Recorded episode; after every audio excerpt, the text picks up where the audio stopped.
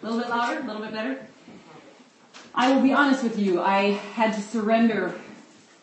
Uh, I was kind of joking with the ladies in the ladies class this morning that I, I said I can't seem to keep my makeup on because I have been just weeping over what God is doing and the power of the Spirit. And, uh, and I thought, Lord, I gotta, I gotta surrender to you my, my dignity. I like, I like makeup. I need it. I call it my spackle. And, um, but I thought, Lord, if, if, you, if it has to come off because whatever you want to do this morning, then it is yours. Because, um, the Holy Spirit is here. And God has a word for you today. And you know, we are given authority through Jesus over snakes, scorpions, which is the demonic realm. And praise God for that. What he overcame on the cross, we are given authority over through his spirit. What we are not given authority over is the human will. So when you've heard this morning the um, the give God your yes, I can pray, I can pray to bind atmospheres. I could pray to bind the diminishing of demonic spirits over somebody, but I cannot pray their will to do something that they don't choose themselves. Only we can give our yes to God. And that is something that I hope that today, today's, uh, it's interesting, the, the, the title that he gave me is this title here, Delivered into Freedom, the choice is yours. But it was interesting, I had an alternate title, and it was Delivered, but not free. And I thought, no, I'm not going to do that because it has a little bit of a negative connotation. But I do want you to think about that alternate title. Delivered, but not free.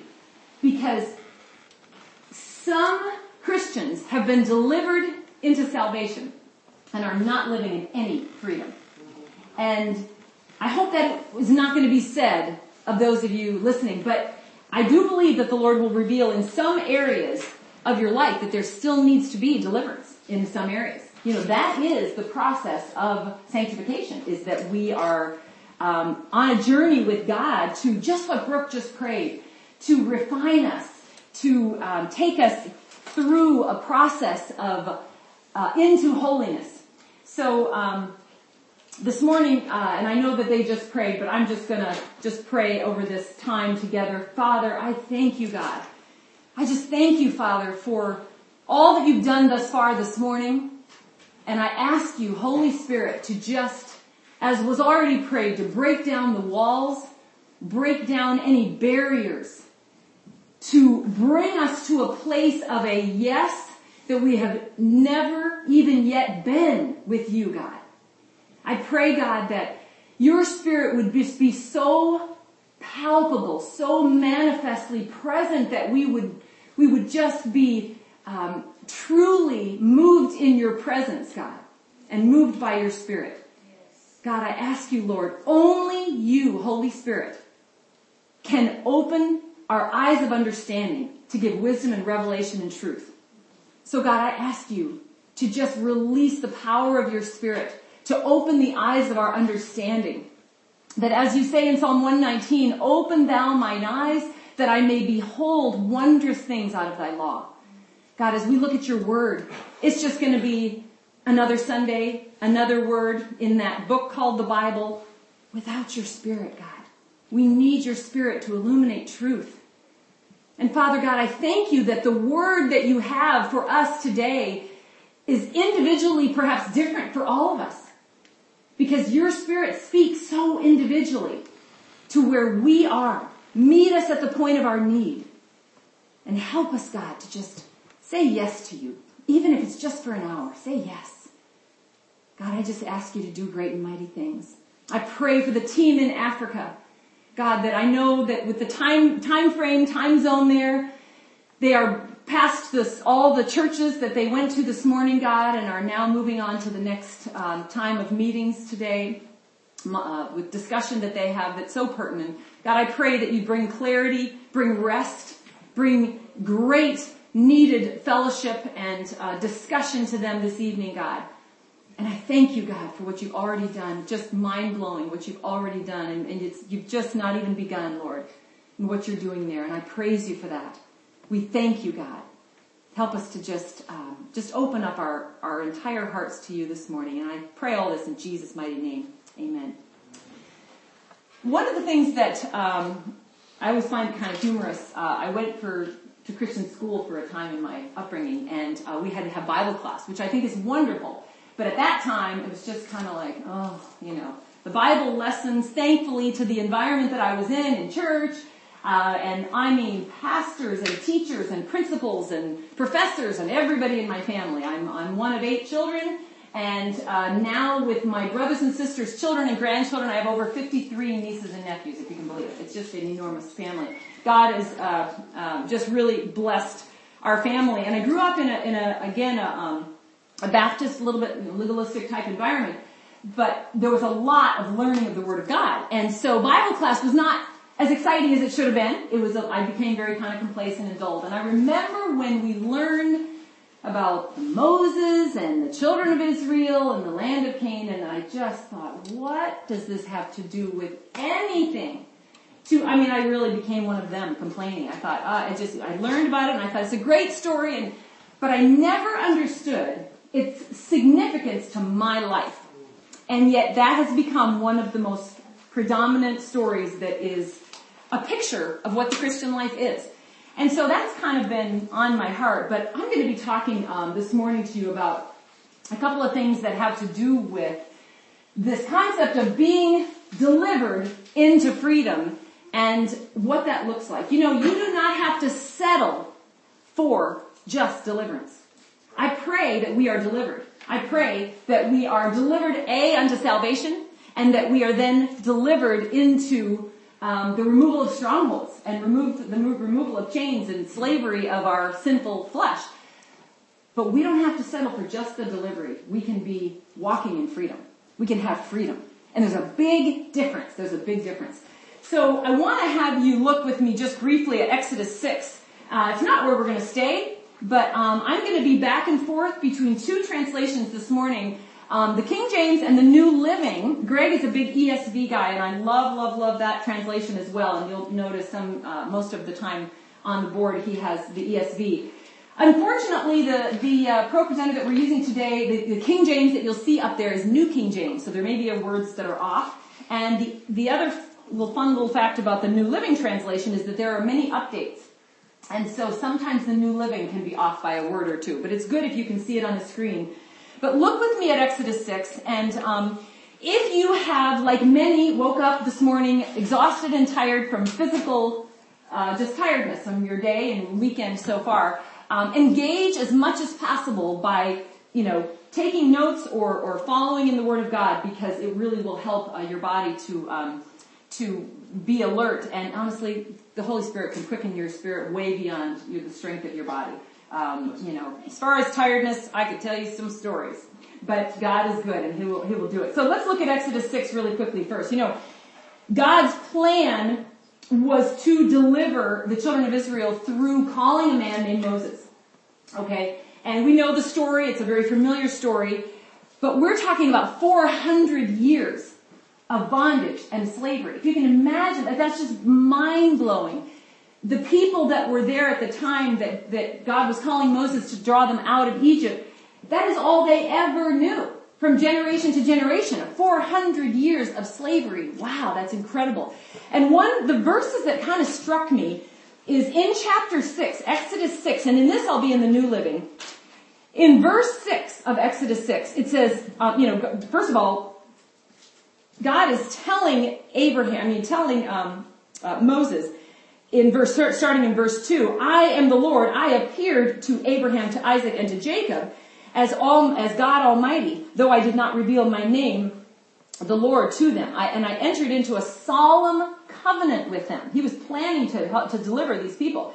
I swore under its terms, it says in, and this is in verse 3, or in verse 4, um, I swore to give them the land of Canaan where they were living.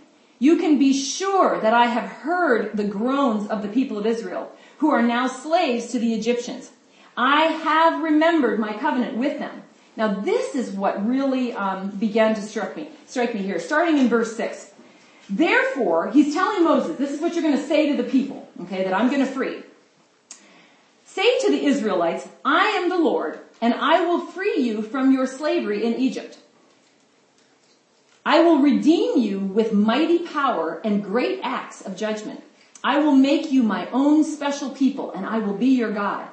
And you will know that I am the Lord your God who has rescued you from your slavery in Egypt. I will bring you into the land I swore to give you, or to give to Abraham, Isaac, and Jacob. It will be your very own property. I am the Lord. Okay, so Moses is supposed to deliver this. So Moses told the people in verse 9, he told the people what the Lord had said, but they wouldn't, couldn't listen anymore. They had become too discouraged by the increasing burden of their slavery. In the King James it says that they had hearkened, they hearkened not unto Moses for the anguish of spirit and for cruel bondage. Have you ever been there where you're just like, I just, God, I just can't. I, you're so discouraged or you've been under such oppression that even though you know that God is God and yes, He's, He's bigger than I am and He's got a plan and, but I'm just so discouraged. I can't, I can't, I can't just talk to the hand. I can't even, I can't even deal with it. Have you ever been there where you just feel like I can't even receive a word? That is a very real place for believers.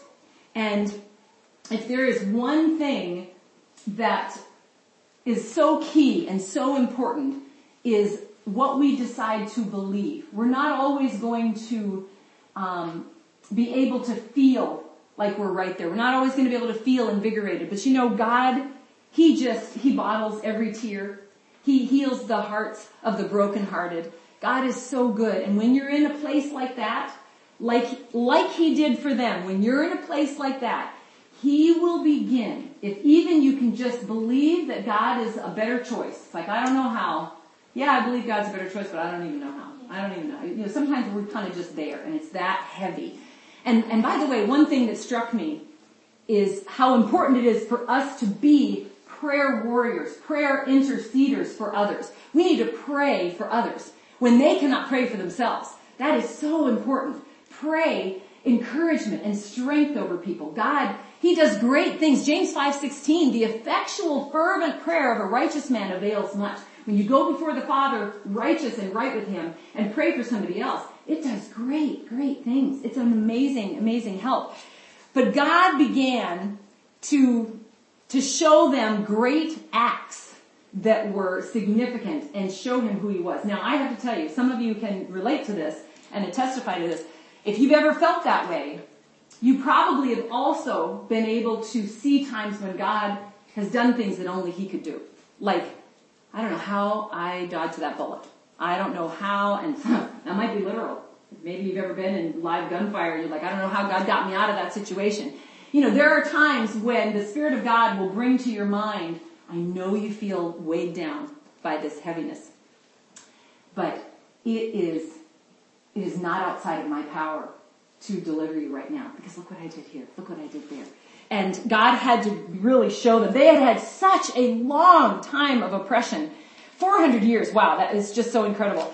So they were too discouraged. But then the Lord said to Moses in verse 10, go back, and in verse 11, go back to Pharaoh and tell him to let the people of Israel leave Egypt. You know, he called someone to a significant place of leadership to help lead others. And if God has called you to leadership in anything, and, and by the way, you don't have to wait for some formal calling. God will show you clearly if He is raising you up to be that voice of influence.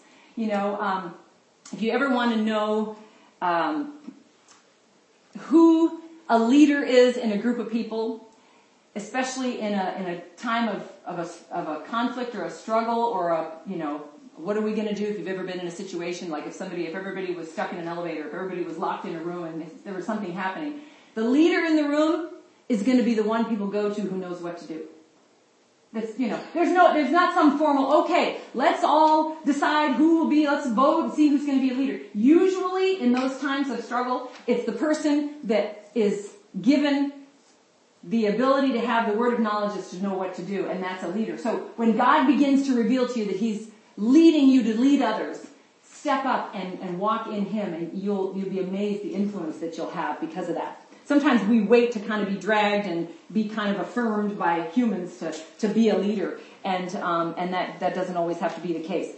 But one thing that I wanted to show you, um, as, as I was looking at, uh, look at verse, go to, to, to chapter 7 if you would. Um, the Lord said to Moses, and this is as he was beginning to, to show the children of Israel what he was going to do, and I just love this. He said, pay close attention to this. I will make you seem like God to Pharaoh. Your brother Aaron will be your prophet. Okay, remember Moses was like, said to God, I can't speak, I can't talk, I can't, I can't do this. And he brought Aaron to him. God will often call people that don't feel like they can do what he's asked them to do. And uh, that's a great place to be. It's a terrible place of in your flesh because you don't like to feel out of control. But when God calls you to something you don't have capacity for, oh, he gets to be God. And it's awesome. It is awesome to let him be God. To just be called to something that you can already do on your own, oh wow, that's not only a dangerous place, but it's an opportunity for a trap for the enemy because it goes nowhere. Apart from me, you can do nothing. Jesus said in, in, J, in um, John.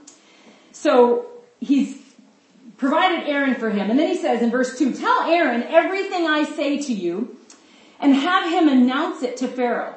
He will demand that the people of Israel be allowed to leave Egypt.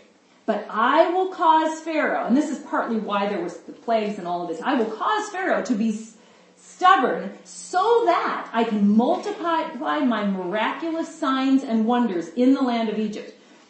Even then, Pharaoh will refuse to listen to you, so I will crush Egypt with a series of disasters, after which I will lead the forces of Israel out to show great acts of judgment, then, or out with great acts of judgment.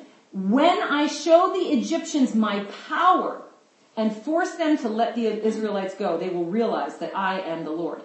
Um, part of the uh, the plan was not just to show the Egyptians and Pharaoh God's power, but to show the discouraged Israelites that honestly had begun many of them to even adopt some of the um, the Egyptian ways. I mean, here they were, God's chosen people, and um, the, Egypt had a lot of mysticism, a lot of idolatry, and just wickedness. And in their discouragement and in their oppression, they just succumbed to a lot of that. So God had to show them, and the chapter goes on. It's a fabulous story, fantastic story where right from the beginning, you know, Moses is like, "What? I, have got nothing," and God's like, "What do you got in your hand? You got a staff. Throw it down." And it became something powerful. And then what happened? Of course, the mysticism. Satan's always there to try to counter the power of God. If he sees the power of God, he will try to counter it. He will try to mirror it so that you can be like, uh, uh, for a split second confused. But remember, God's power is always greater. And of course, as you read on, Yes, they threw down their staffs. They became snakes, just like Moses' staff did, but his staff ate up their staffs, or their snakes, right? So you're like, okay, now, now it's on. Now it's, now it's, now it's a fight. This is gonna be good. And it got good. Um, but many of the plagues they were able to, to duplicate. And that was to show that yes, there is, uh, there is a contest that Satan will bring forth, but he will never win. And, uh, so it's a fantastic story, but not going through the depths of the story because this is just kind of the introduction. Turn to further down to Exodus 12 and just see what God did through this series of these plagues and of this whole journey that he, he took uh, Moses in and all the things that they suffered. I love the turnabout that God brought them to in Exodus 12, starting in verse 35. And the people did, okay, through all the stuff that they had been through, people, the people of Israel did as Moses had instructed and asked the Egyptians for um, clothing and articles of silver and gold. The Lord caused the Egyptians, He caused them, okay? God's hand was so moving upon them. Woo, it's just powerful. To look favorably on the Israelites. The ones that they thought were dirt under their feet, that they were oppressing. God flipped it upside down. He brought them from discouragement and thinking they'd never be free to now basically saying, look, give me all your stuff. Okay, we're not only going to leave and you can't, you can't oppress us anymore, but we, we want to take your stuff. Okay? And they gave the Israelites whatever they asked for. So like a victorious army, they plundered the Egyptians. What a day that must have been. Yeah. Thanks for beating me. I'm taking all your stuff. I'm going. That's a great day, right? That is the beauty of salvation. when you are delivered out of death and hell and sin, and we see the words to the praise song, forever he has overcome. Hallelujah, hallelujah. The Lamb has overcome. The song uh, in Kari Jobe's song Forever uh, that, that she sings just wrecked me this week. I, I just was I was listening to the part when it was talking about Jesus. The cur- the weight of every curse was upon him. Have you ever had the weight of a curse on you? Absolutely, I have. And some of you have and don't know that you have. Um, until God reveals to you, because a lot of the oppression, generational oppression, is in the form of a curse. But I'll tell you what, Jesus took on every weight of sin, death, hell, curses, everything upon him.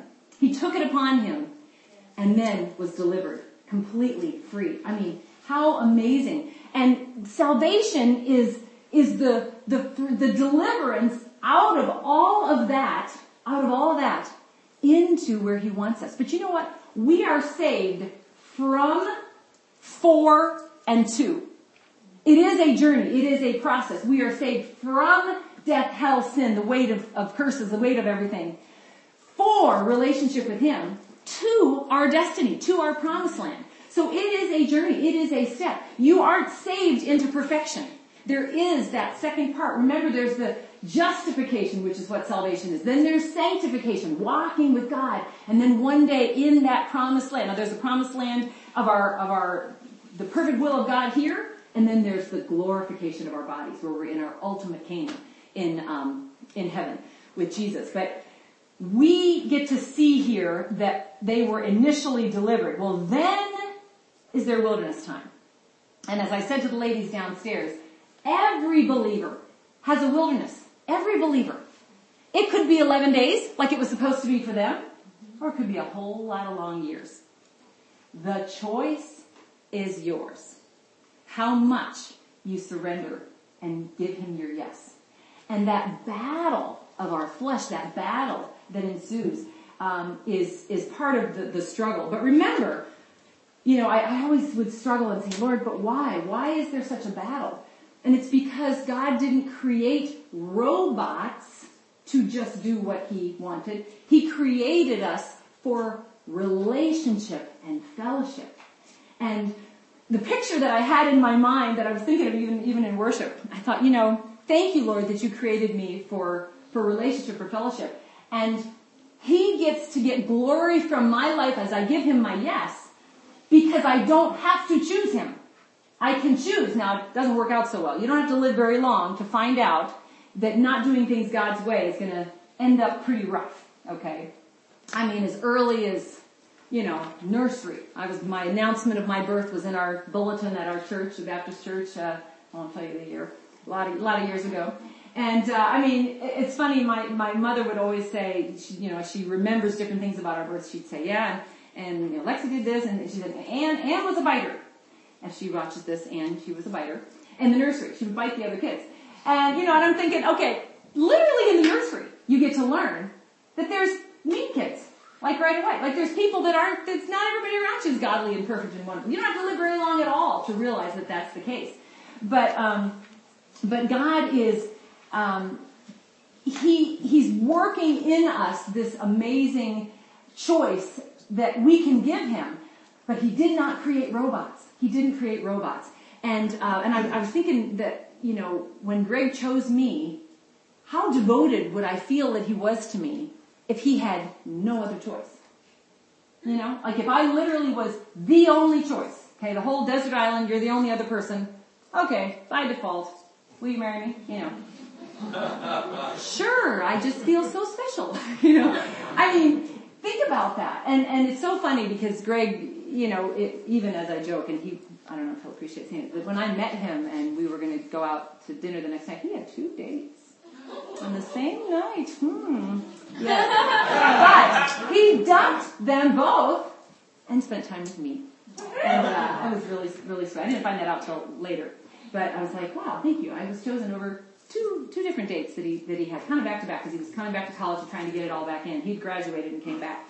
But you know, that made me feel special right out of the gate. Now I didn't know immediately I was going to marry him, but I thought, oh, he's choosing me right away. Well, I'll tell you what, it brings glory to God. You know, he he he created us for his glory, but he gave us a choice because he wanted an authentic real relationship. Okay?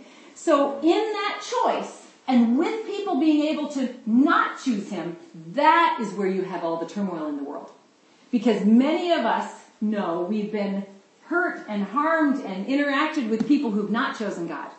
And that is difficult. But, um, but God is, is calling us today out, uh, into, into this place of freedom, delivered. And it's really all about what, we just sang, overcoming. I want you to turn with me to Revelation. Revelation chapter 12 um, is a great verse that, um, first of all, part of what comes against us. We all know that Lucifer fell, took a third of the angels. You know, the, hence the uh, the demonic spirit realm force that we find in Ephesians six about the time of the the time on this earth is uh, influenced by the prince of the power of this air, okay, which we know is Satan, and his forces come against us. That is why, when Wendy had us focus on those words, that is why the truth of God being an overcomer is very significant. Because he has, he overcame every single spirit realm that Satan's forces exist in. He already overcame that. So when we invite Jesus into our life and we have the Spirit of God in us, we get to walk in that overcoming power. But if you read Ephesians 3.20, that this exceeding abundantly above all that, that we could ask or thank God is only according to the power that works in us. Which basically is saying, the more you say yes, the more you're going to see my exceeding abundantly above. That's when you see it, is when you say yes. When you have, and Michael, Stephen was even mentioning that um, when we talked briefly uh, in the last couple of days, while in Africa, he was saying, yeah, right before the, the power of God hit the Jesus film last night. He said, I just, it was just blind faith. He said, you know what, when, when we just step in blind faith. And I thought, oh man, that's, that's it. That's that key. That's that yes. That blind faith. Blind faith. People don't like to be blind and step. That's scary. We like to step because we know God is good and okay, I'm going to step, but I, I, I want certain parameters in place. You know, we, we want, we want our dignity. We, we want, and the religious spirit loves its dignity, you know? I tell you what, if dignity is more important than your deliverance, you're going to really always be in bondage. If dignity is more important than your obedience to God, you're going to always be in some form of disobedience. You will get your dignity back. And by the way, that's kind of a, a myth. I mean, whatever dignity means. God will, God will restore. God is, is a holy, righteous, wonderful God. And uh, so whatever we think dignity is, it's probably been imposed upon us by somebody else. As I said in the ladies' class, it's certainly acceptable to act like a complete fool at a football game, but yet if you have a little bit of a hand raise during the worship service, oh my goodness, certain churches, we can't have that. Can't have movement. We can't have movement of our body. We must be very, very righteous. You know, and, and they, they put these strange things on us that are, I'm telling you, it's, it's, uh, it's something that's very real in a lot of churches. She raised her hand. Okay, ushers. Well, ushers. Yeah, deal with that. Deal with that. Her hand is up. Oh, we it might might cause a little bit of a stir. You know, it's just it's sad. But in Revelation, we see in verse 10. Now this is key. This is key because in verse 10, that's where we see for the accuser, the second half of the verse. For the accuser, and I'm in King James right now, but for the accuser of our brethren, okay, is cast down, which accused them, us, before our God day and night. That is all Satan does. He just accuses and accuses. That is all. He brings things to the Father. Why? Because he wants a legal right to take hold of your life in some way. He is looking for a right to wreak hell in your life. And when he brings it before, he watches somebody and he says, oh, okay, yeah, I, oh, she, okay, ooh, that's a good one. I'm gonna, I'm gonna grab it. I'm gonna get that. I watched, I see that. He takes it to the father and he's a big old tattletale. That's really what he does. Father, he's allowed to come into the throne of, before the throne of God and make his case. Now who's our advocate? Jesus. He's our lawyer. He's fighting for us. He's, he won't relent till he has it all. Okay, that song you know, he won't relent.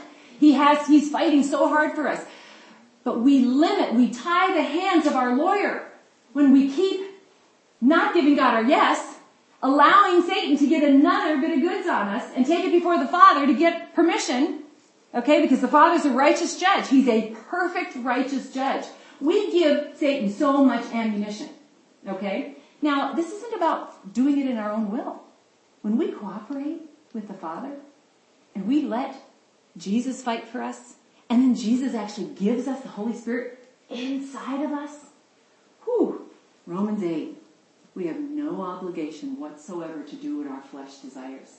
We have no obligation. You're not chained to your flesh anymore because you have the Spirit of God living within you if you've invited Him into your heart. So in this Revelation verse in, in 10, then right on the heels of that, and I love this, I hope that you memorize this, memorize it every translation you can do. And they overcome. How do you overcome an accuser? How do you overcome somebody that's basically a protester on your front door, your back door, your side doors, every time you turn. Can you imagine? We see now often protesters around us everywhere. Can you imagine having protesters up in your face watch, oh, oh, oh, oh okay, see what they did, see what they did? That's the demonic realm. You don't think they see everything you do, I mean, I'm telling you what, you know, this walking in holiness is no joke. It's realistic with the Spirit of God, but it is no joke. You want to have certain levels of hell unleashed into your life, then just kind of go, oh, it's not a big deal. Not a big deal. You know, the best thing Satan can do in his schemes against us is to have us look at things that are unrighteous as light big deal. You know, we don't, we don't call sin sin anymore. It's, it's almost a big taboo in the church. It's not my sin, it's my struggle. Mm-hmm. It's my struggle, you know. Or it's my, and it is a struggle. But it's still sin. If it's sin, if it's something that, that displeases God, we gotta call it what it is. But I love this verse. This is so encouraging. And they overcame him by three things. Three things that are so key. By the blood of the Lamb, by the word of their testimony. Testimony and testifying of your life is so important. And they loved not their lives to the death. That means I'm not valuing everything in this human realm on this earth to the point where I wouldn't give it all to Jesus. Remember what Greg just preached on? That line in the sand, we gotta give it all. Gotta give it all. You want to be an overcomer? You want to walk in victory and not be chained in the slavery of Egypt, if you will? Don't love your lives to the point where you hold on to it instead of giving it to God. Three step plan to victory, folks, as simple as that. The blood of the Lamb that paid it all, that took everything upon him, Jesus. The testifying, the declaring, the declaration, the power of our words to declare. That goes with 2 Corinthians 10.5 about the casting down imaginations getting rid of that stuff and then declaring who God is, walking in that. And boy, not loving your life unto death. I, I tell you what, that, that ought to be a huge plaque somewhere in everybody's house. It's just so great. Um, so I'm going to give you a few ways. We, we may not get to all of them. There's eight of them, but don't, I don't want to scare you. It's not going to be forever. There's eight ways. If you have asked Jesus, let's come from the place of God delivered me into salvation. How do I walk in that sanctification? Or if you will, how do I keep my deliverance. In that moment when you accept Christ and your sins are forgiven. Now how do I begin to walk in that Romans 12, 1 and 2? Present my body a sacrifice, a living sacrifice, wholly acceptable unto God. Be renewed in my minds, transformed and renewed in my mind and in my body. How do I begin to do that? Keeping your deliverance is really, really important. So again, we're going to look at a couple of different things here, but Matthew 12 is so, so awesome. Um, Matthew 12, and, and the reason I want you to know where some of these scriptures are is because, um, well, I'm going to tell you in a little bit. I'll tell you what, why. It's important, but and you know that. Roman, I mean, Matthew 12 verse 44 is, okay, this is all Jesus talking. And he said, um, this is talking about when an unclean spirit is gone out of a man in verse 43. Okay. It walks through dry places seeking rest and findeth none. And then he saith, I will return into the house from whence I came. Okay, he's going to go and check back out. That's why some people get hit real hard right after they get saved. And they get hit with all this temptation because they've just accepted God. Their sins are forgiven. Satan's now swarming around. He's looking, I'm going to go ahead and return. I spent a lot of time there with that person. I'm going to go knocking on their door. He's going to find three things. He's going to find that it's empty.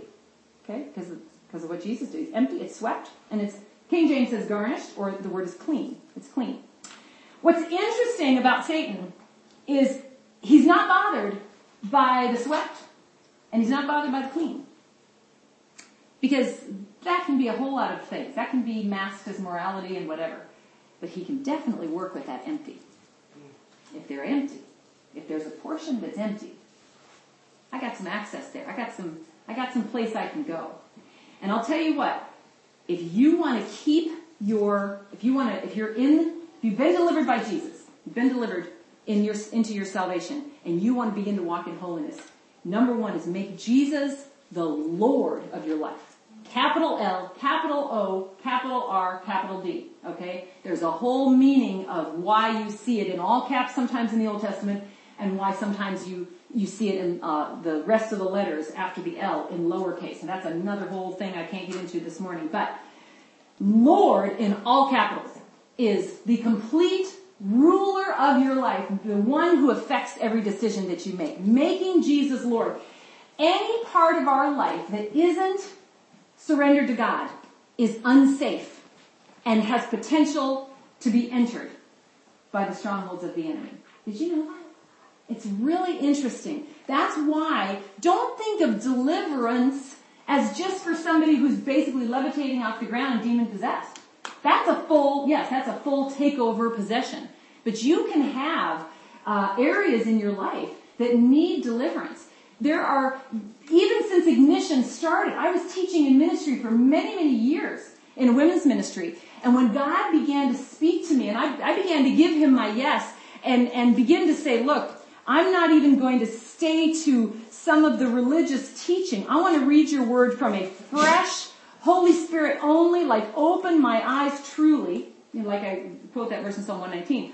Really opened the eyes of my understanding. I want to, I want God, I want there to be no, no filter of, of humans between. I really want to be a true Berean and, and learn for myself. When I started to do that, God just started to, and I finally was open and said, Lord, I, I, do believe you to be the God that is the same yesterday, today, and forever. If you really believe that, you can say that all day long. But do you believe that the God of the Old Testament, that the God of the New Testament will do now for you what he did then?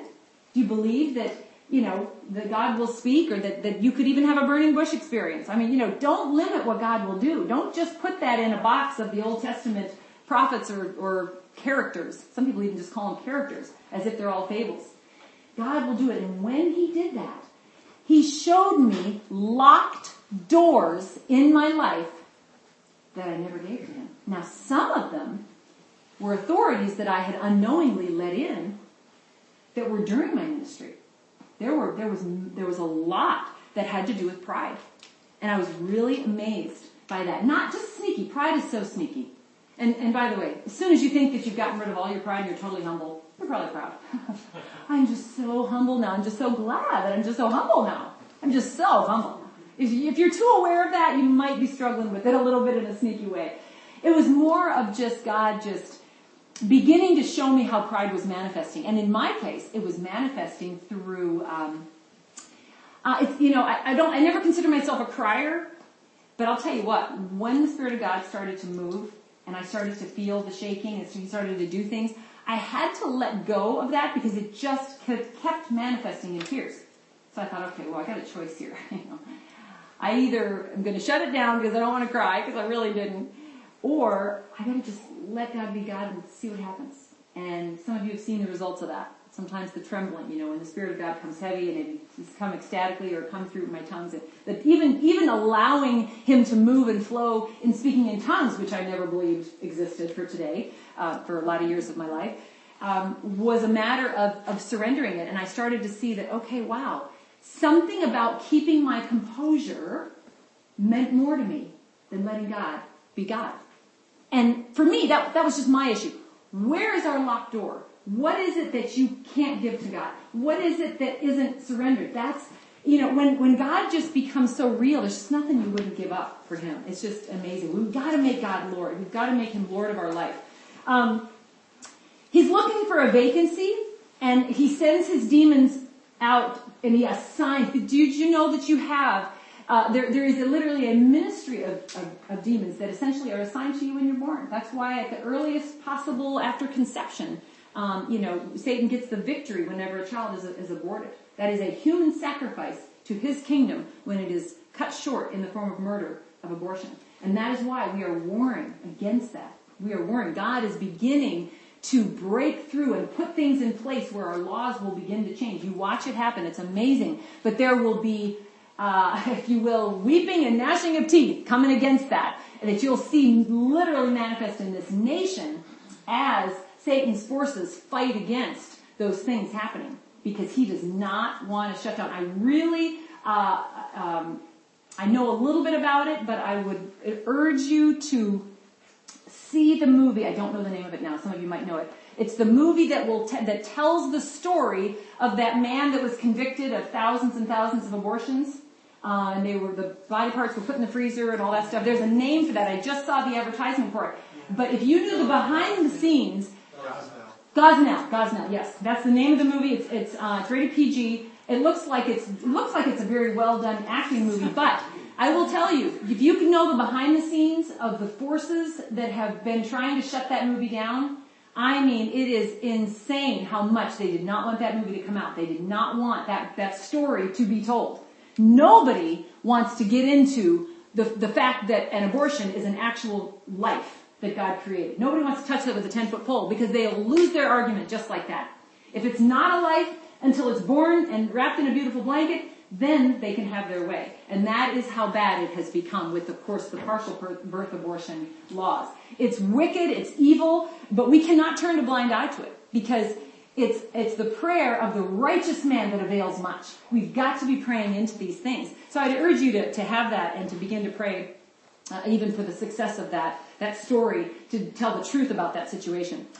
So we gotta make Jesus our Lord. Also, one thing that is so important, if you want to walk in victory and in freedom, not just, okay, I'm delivered and now I'm just gonna exist. God, please take me home. Please take me to heaven because, you know, whatever. It's just kind of boring. It's Christian life. It's, when is church going to be done? Man, I'm hungry. You know, this whole stuff. I've been there. I've been there. I know.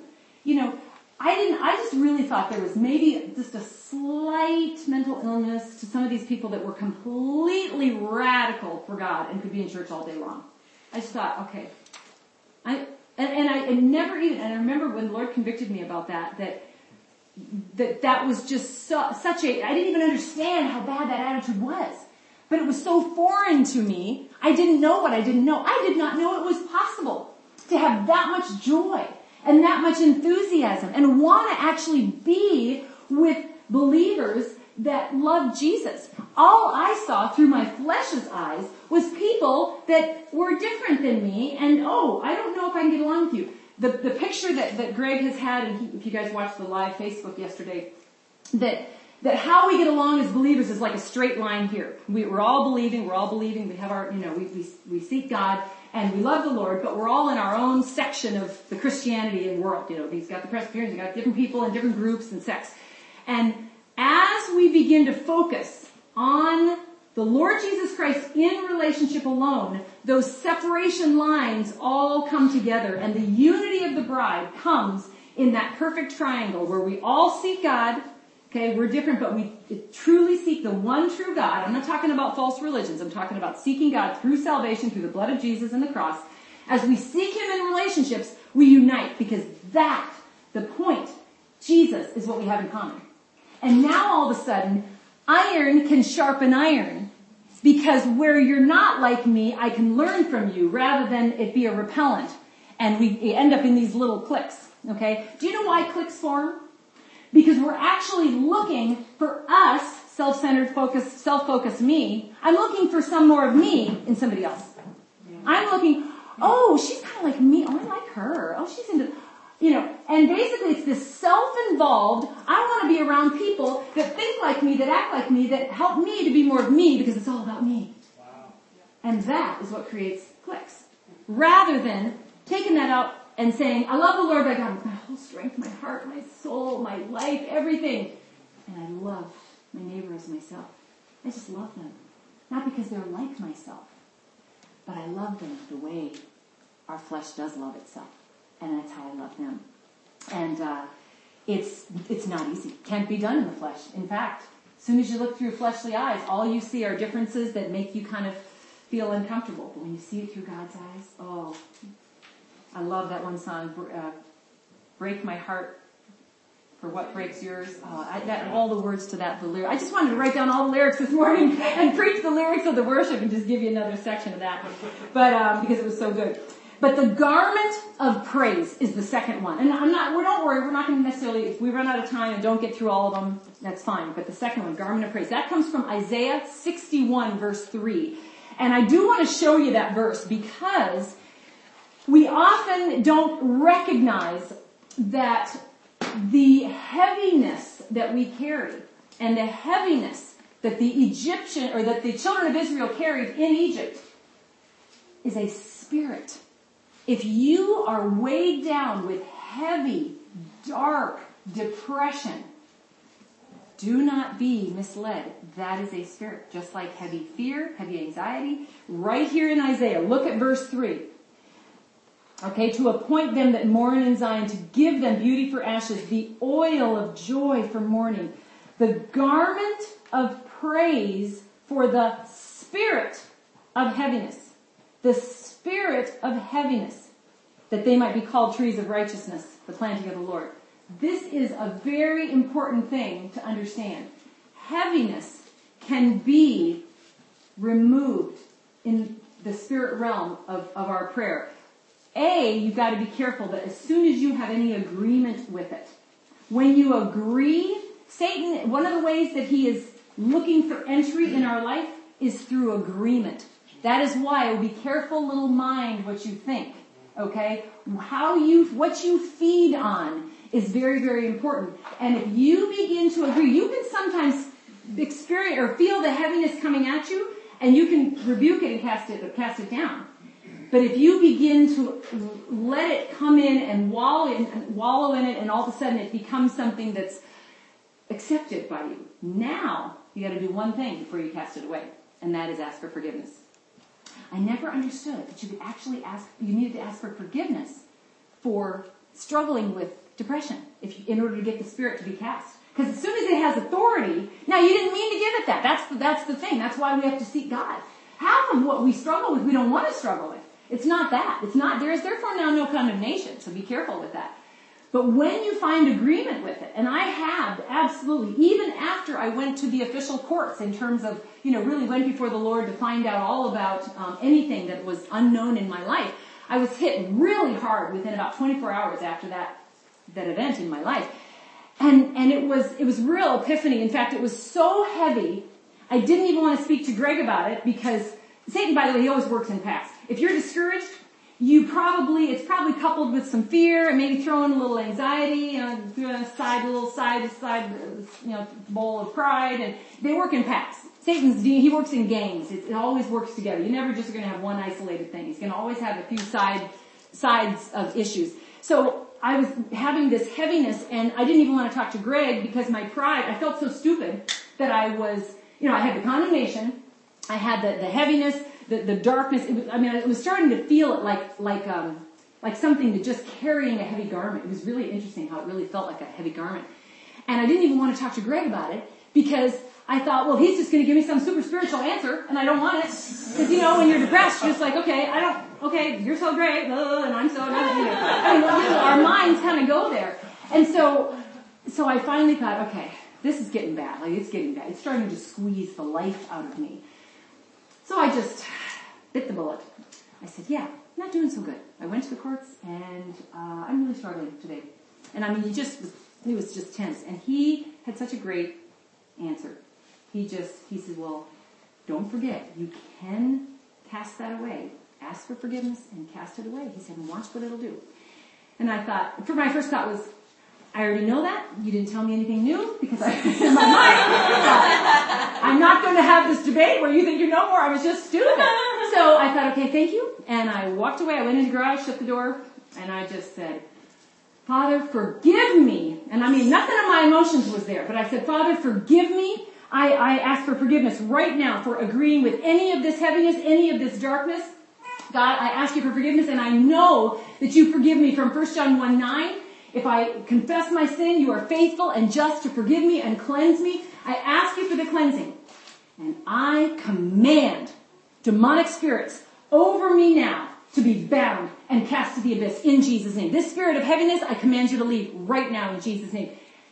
I'm telling you, it was just, the garment was broken. I mean like, atmospherically, like I could take a deep breath and it was removed. And it was so powerful. What a stark difference right in that moment. And it, God just allowed me to viscerally experience it to show me the power of the truth of His Word. That when we apply it and when we believe it, we have freedom. What you believe is so powerful. If you believe, and, and I did say to the ladies that I would probably say this again, but I, I, the, the thing that came to my mind to prove the point of belief was a particular phobia called agoraphobia where you, you don't want to leave your house and you don't want to be around other people. If you have a belief that that is your reality, okay, that will impact your life. How? You won't go anywhere. You don't want to go places. You don't want to be in connection with people. You don't want to fellowship. You don't want to talk to them. You don't like spaces where other people are. And you become isolated, which makes you huge prey for the enemy, just so you know. But isolation is definitely the devil's playground for sure. But that belief in the fact that you, you're believing lies that somehow something bad will happen if you are interacting with others is going to keep you in chains. And so what we believe is so important. But then stepping in that. So that's why when you believe that Jesus died on the cross, that he, that there is a hell, and that if you don't invite him into your life, you're going one place or another when you leave this life. Heaven or hell. When you believe that and say, okay, I, want to, I want to trust Jesus as my Savior. That is the first step. Salvation. Believing that. Now you gotta believe for who God is. And just like the children of Israel, God had to show them who He was through His great acts of judgment, like we read in, in Exodus.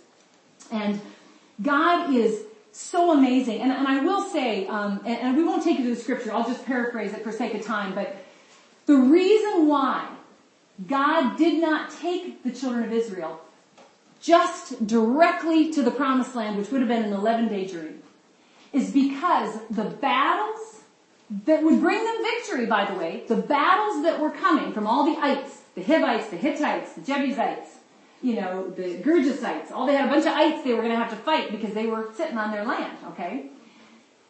That battle would have been too intense without an appropriate time of wilderness training.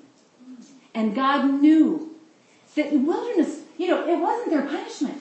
It was their opportunity to see this God that's not only going to free them from Egypt, but who's going to actually provide every single day. What is this stuff on the ground? Oh my goodness, it's food. We don't have to shop. We don't have to budget. It's just there. We just go outside. We just get it. It's wonderful. I mean, every single day. They never lacked. They never lacked. But like the flesh does, mm, you got something else? Yeah. Kind of like we had that yesterday. Like, I want something new. And the flesh kicks in, and God, of course, then heard their complaints, heard their cries, and gave them the meat, gave them the quail. But God was able to show them who He was, that He could be faithful. What is God doing in ignition right now? He is building endurance. He is building us. See, God sees each of our promised lands and He knows the victories, okay? We don't look at it from the lens of battle. Remember, how do you get a victory? How, you get a victory from being in a, in a, in a, in a conflict. That's how you get a victory. It's like saying, if, if some young man were to say, okay, what do you want to be when you grow up? I just want to be a star football player, man. That's what I want to be. I want to be a star football player. Okay, yeah, that's that's. I, I want to get you know big contracts, and I, I want to go for the whole thing. It's just going to be. I just want to be a winner. I want to be a football winner. Okay, great, good. Okay, you know, join the team. You're on the team now. We're gonna we're gonna start playing. And can you imagine if this young man, in in the naivety of not even understanding what was happening, had the first time that he had the, the you know the practice, the intramural practice, and he goes to the coach and goes, um, that guy just hit me, like, he, and, and and that guy over there, he he knocked me down. Like I mean, I was just, did you see that? Did you see that? That was that's not fair. I, I didn't sign up for this. I I just wanted to be a star football player. I just wanted to win. I mean, are you seriously? I gotta I gotta engage in all this to I mean, you just go, okay, wow, okay, somebody help that kid. Yeah. How do you win unless you play the game? There is an opposing force against you. And that's why the victory is so sweet and so great when you are victorious over that opposing force. And that is our Christian life, but we look at it as a, oh, I just, yeah, this is tough and it's difficult. No, we are overcomers. John tells us, in this world you will have tribulation, but be of good cheer. Not just endure. Don't just, well, just suck it up and try to deal with it. No, be of good cheer. Because I have overcome the world. I've already overcome. Okay? Hallelujah, hallelujah. I've overcome. This is a, an amazing thing. We can have joy in that. And so we have got to be people of worship. That is how the Spirit of God breaks off this heaviness that we have and that is in Isaiah 61. And I will tell you, it, you gotta see um, whether it's a heaviness of worry, of fear, of just complacency, whatever it is, when you begin to worship, it is so significant. There was a guy that came into it, well, actually this old time preacher that, that said this, this woman walked into church and she said, bringing my husband with me. He, you know, he needs deliverance and, and, uh, and so they, you know, they began the worship service. The pastor said, great, we're going to do worship first. So they do worship. And so the, the service started, the worship started, and the man went over to the preacher. He goes, it's just getting too loud in here. I don't, I don't like it. I, I think I'm going to leave. And the guy said, well, and, and he said, he said it was just a Holy Spirit re- response. He said, you can either, he said, if you want Satan to leave, if you leave right now, the devil will leave with you. If you stay, the devil will leave without you.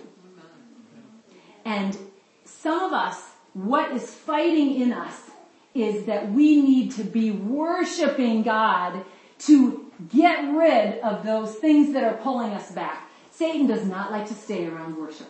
And by the way, we've seen that, we've seen that in Ignition. There are people that get real uncomfortable during worship. And there's every reason in the book.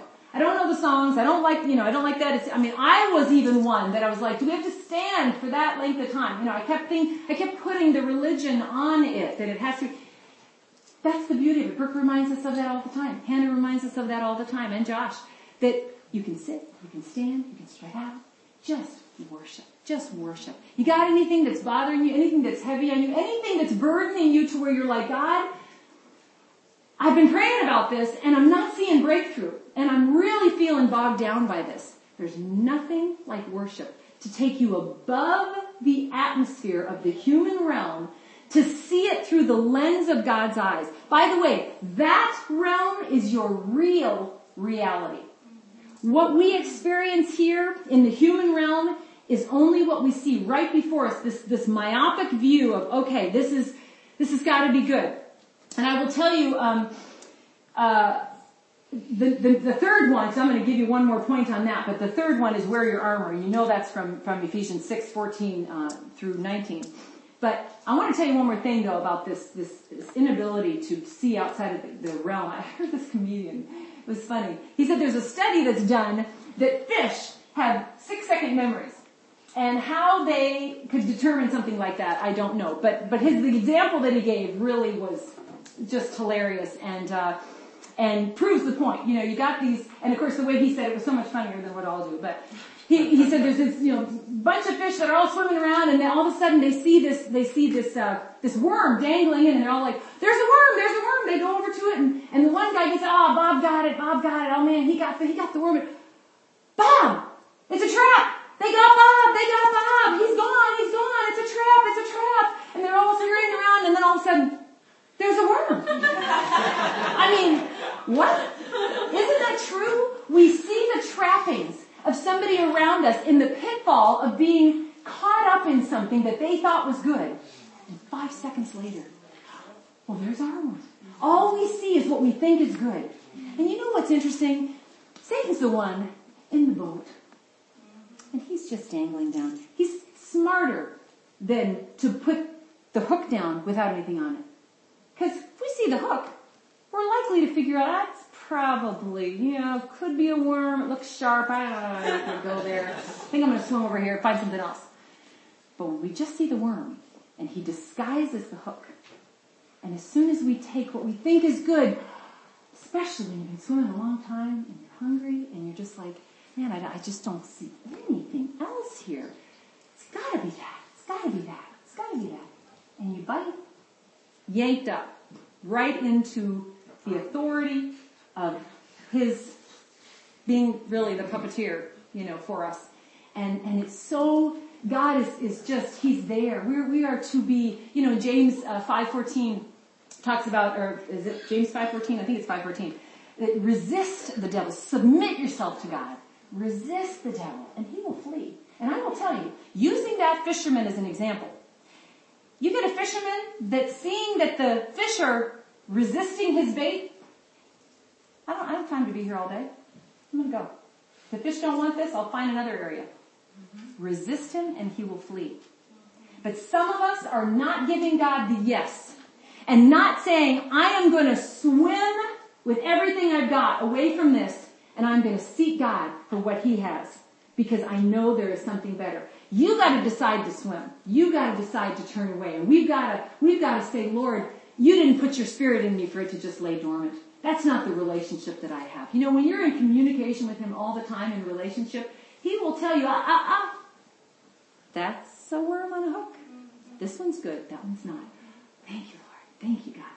It's such a beautiful thing to have your best friend help you dodge a bullet right in the moment and not have to have you go around. You know, sometimes we, we do make those mistakes and you reap what you sow. And then when we've reaped what we've sown, now all of a sudden we're in a trial and we think, God, how did you let this happen? Can you imagine Bob hanging up there, God, how did you let this happen? You know, whatever that looks like. The hook, you know.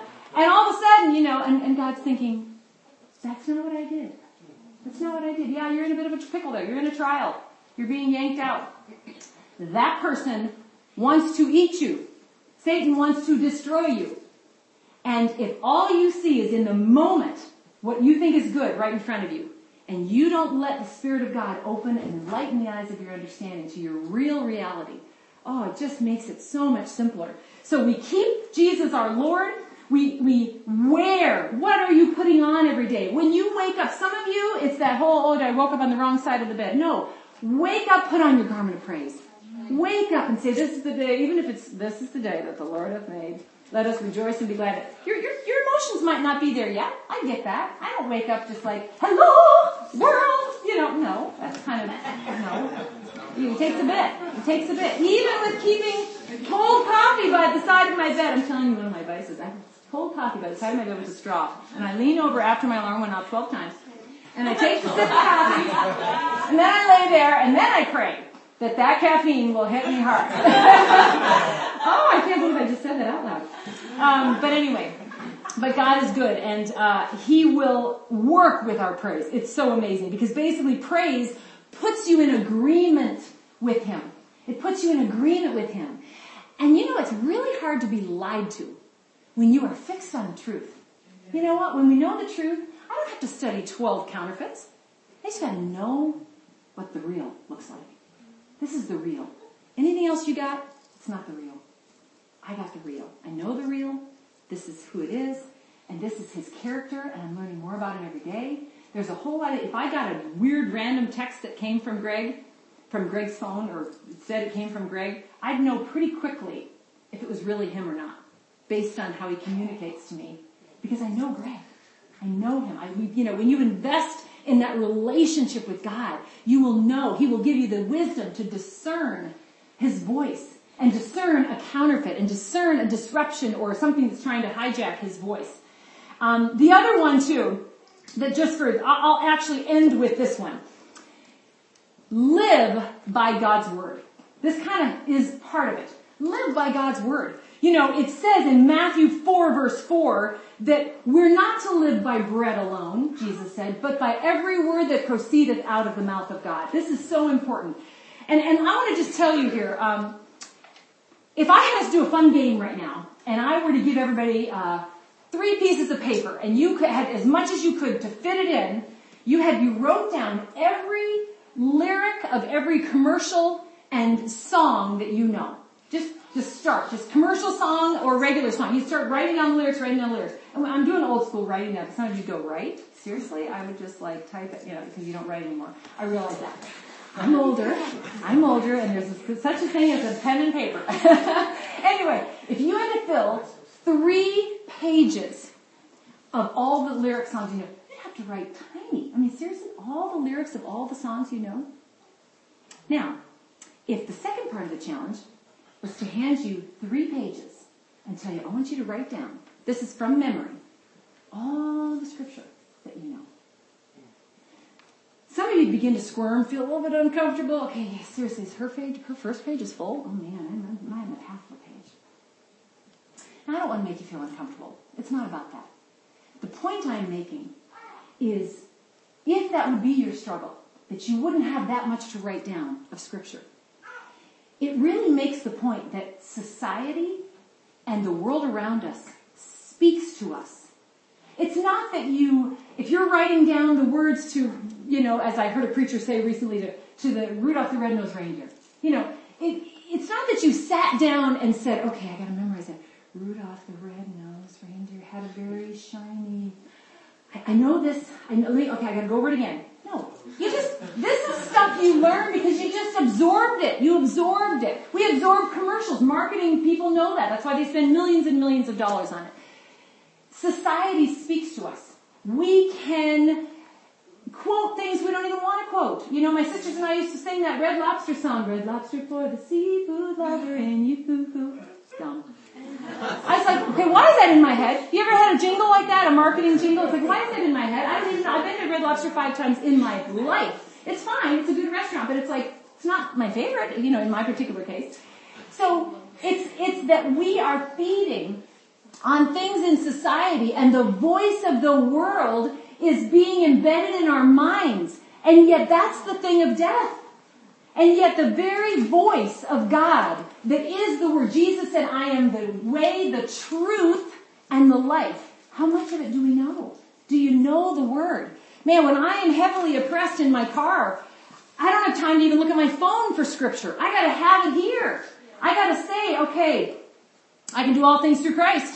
Because I'm feeling like I can't do anything right now, but, but your word says, I can do all things through Christ. I'm in lack. How am I going to pay this bill? And my God, Philippians 4.19, and my God shall supply all my need according to his riches in glory by Christ Jesus. I mean, I gotta know this stuff. The Lord is my shepherd. I shall not want.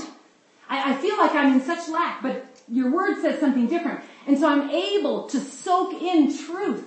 Do you know the word? Are you living by God's word? That is, it's a lamp unto our feet and a light. It lamp, the lamp lights the immediacy. The light lightens our path ahead. And that's so important. We need that light to shine on our future steps even so that we know where we're going. So I want to encourage you, even with these, these steps here, make Jesus your Lord. Wear the garment of praise. Put on your armor, which we didn't have time to get into, and live by God's word.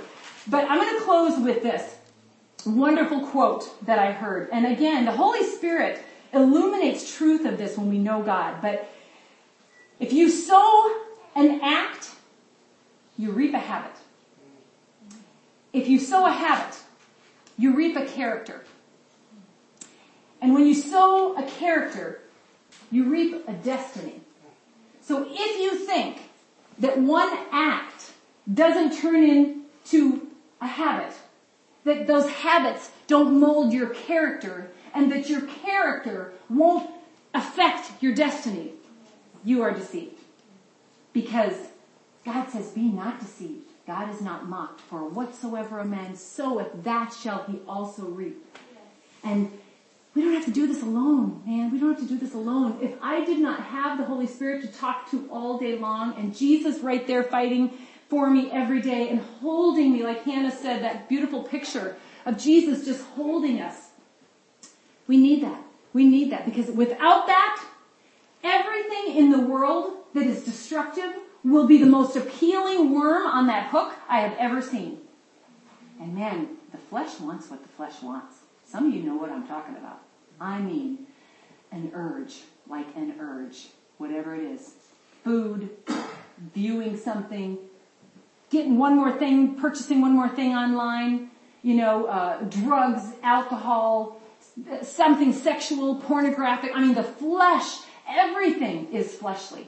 And it is so, so important to know what God has that will really fulfill us because he, he says in Psalm 34, 8, Oh, taste and see that the Lord is good. Taste it. Just taste of him. Don't be like the little kid That's just like, yeah, I don't like it. Well, have you ever tasted it? Here? No, yeah, I, I, I know, I've never tasted it, but I don't like it. You know, isn't it interesting how you kind of have to, well, honey, we're gonna, we're gonna come under some discipline, which is actually one of my next points, but come under some discipline and taste it, and you'll be shocked. I did that recently with Yvonne. She's downstairs, but I did that recently with her with pears. I thought, yeah, I just don't like it. It just, I, no, I just don't like it. She loves pears. Now she's like, Mom, when are you going to buy some more pears? You know, that's like us with God. We kind of just roll our eyes and say, yeah, but uh, I don't know, you know. Taste and see what he, what he offers. It is so amazing. And, and that, that point that I, that I didn't mention, which I'm going to take a 30 second just extra. I'm, I, I'm not going to be confined by time. Let me just say this. If you don't bring yourself under discipline, discipline is, is very, very, um, mocked in our society today.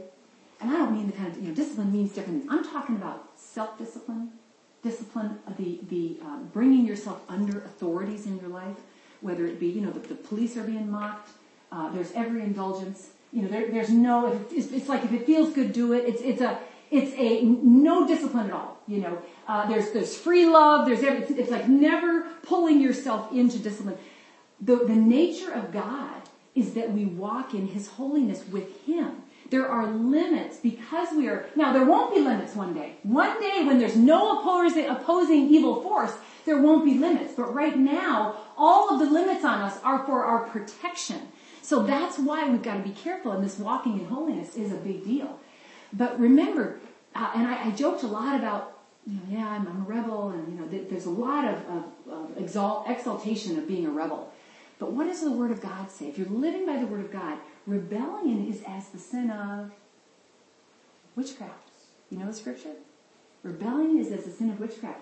If you are in constant rebellion to things of discipline, you are opening a door and giving access to all kinds of evil. All kinds of evil. And so we kind of go, oh, it's no big deal. It's just something. I just want to do it my own way. You're opening a door. And again, it's not a life of confinement. I've never lived more free in my entire life. Never lived more free. If you think it's bondage and confinement to live and walk in relationship with Jesus, you are deceived. Try it. Taste and see that the Lord is good. Blessed is the man that trusteth in me. That's the last part of Psalm 34 8. Let's pray. Father God, you are so good, Lord. And I just I know, God, right now that there may be some listening here or online that are saying, yeah, but I just don't know. I mean, I, there's things in the world, there's, there's stuff that I, I just enjoy doing that I, just, I don't know what it would be like if I, if I didn't do it anymore. I don't know what it'd be like if I, if I became one of those crazy sold out Christians. I just, I, I may not be happy. I, I may not be satisfied. God, I just ask you to open their eyes, to see that if they taste and see that you are good, thou art good and doest only good. You work all things together for good. You are a good, good Father. God, I just pray that you would show them your power, your acts of righteous judgment, that they might see the stark difference of freedom versus bondage, even after their deliverance into salvation. I just thank you, God. I have to just praise you for what you've done in my own life. Everything that I remember picturing would just be dull, confining, less than. You've broken those lies wide open, and I praise you for that. I thank you, God, for showing me the truth of the enemy who is in John 8:44 a liar and the father of lies. Thank you for the freedom in that same chapter, verse 32, that if we know the truth, we will be free.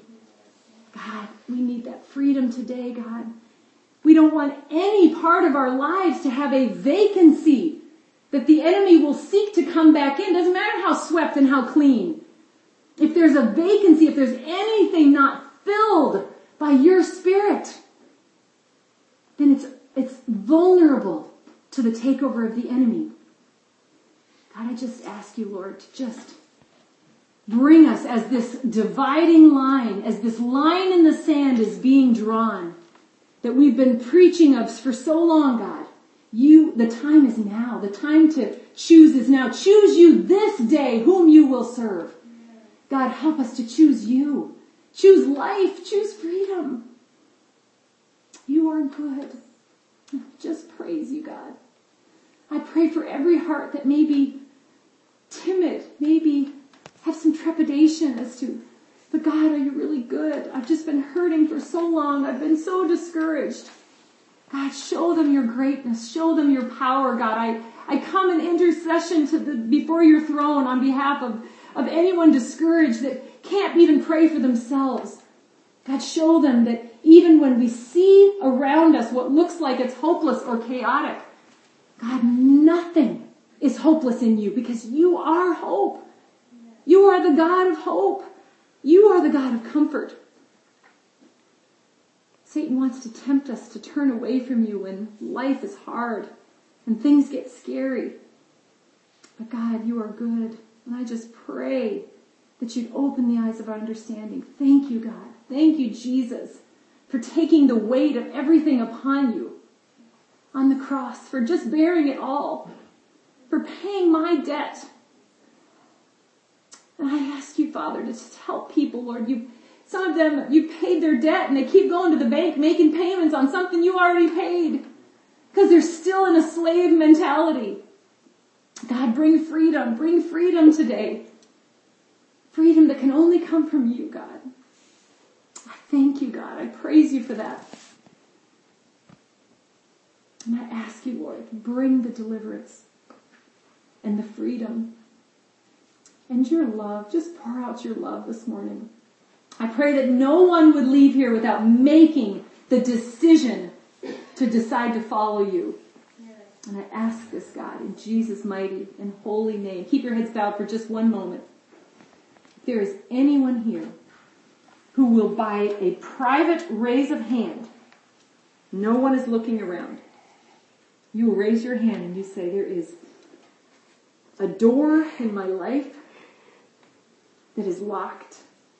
It is locked away from God because I have struggled unto, I, I guess I've just believed the lies and it's just not surrendered to God. It's just not, I, I, I, I've, I've maybe surrendered it and I've pulled it back.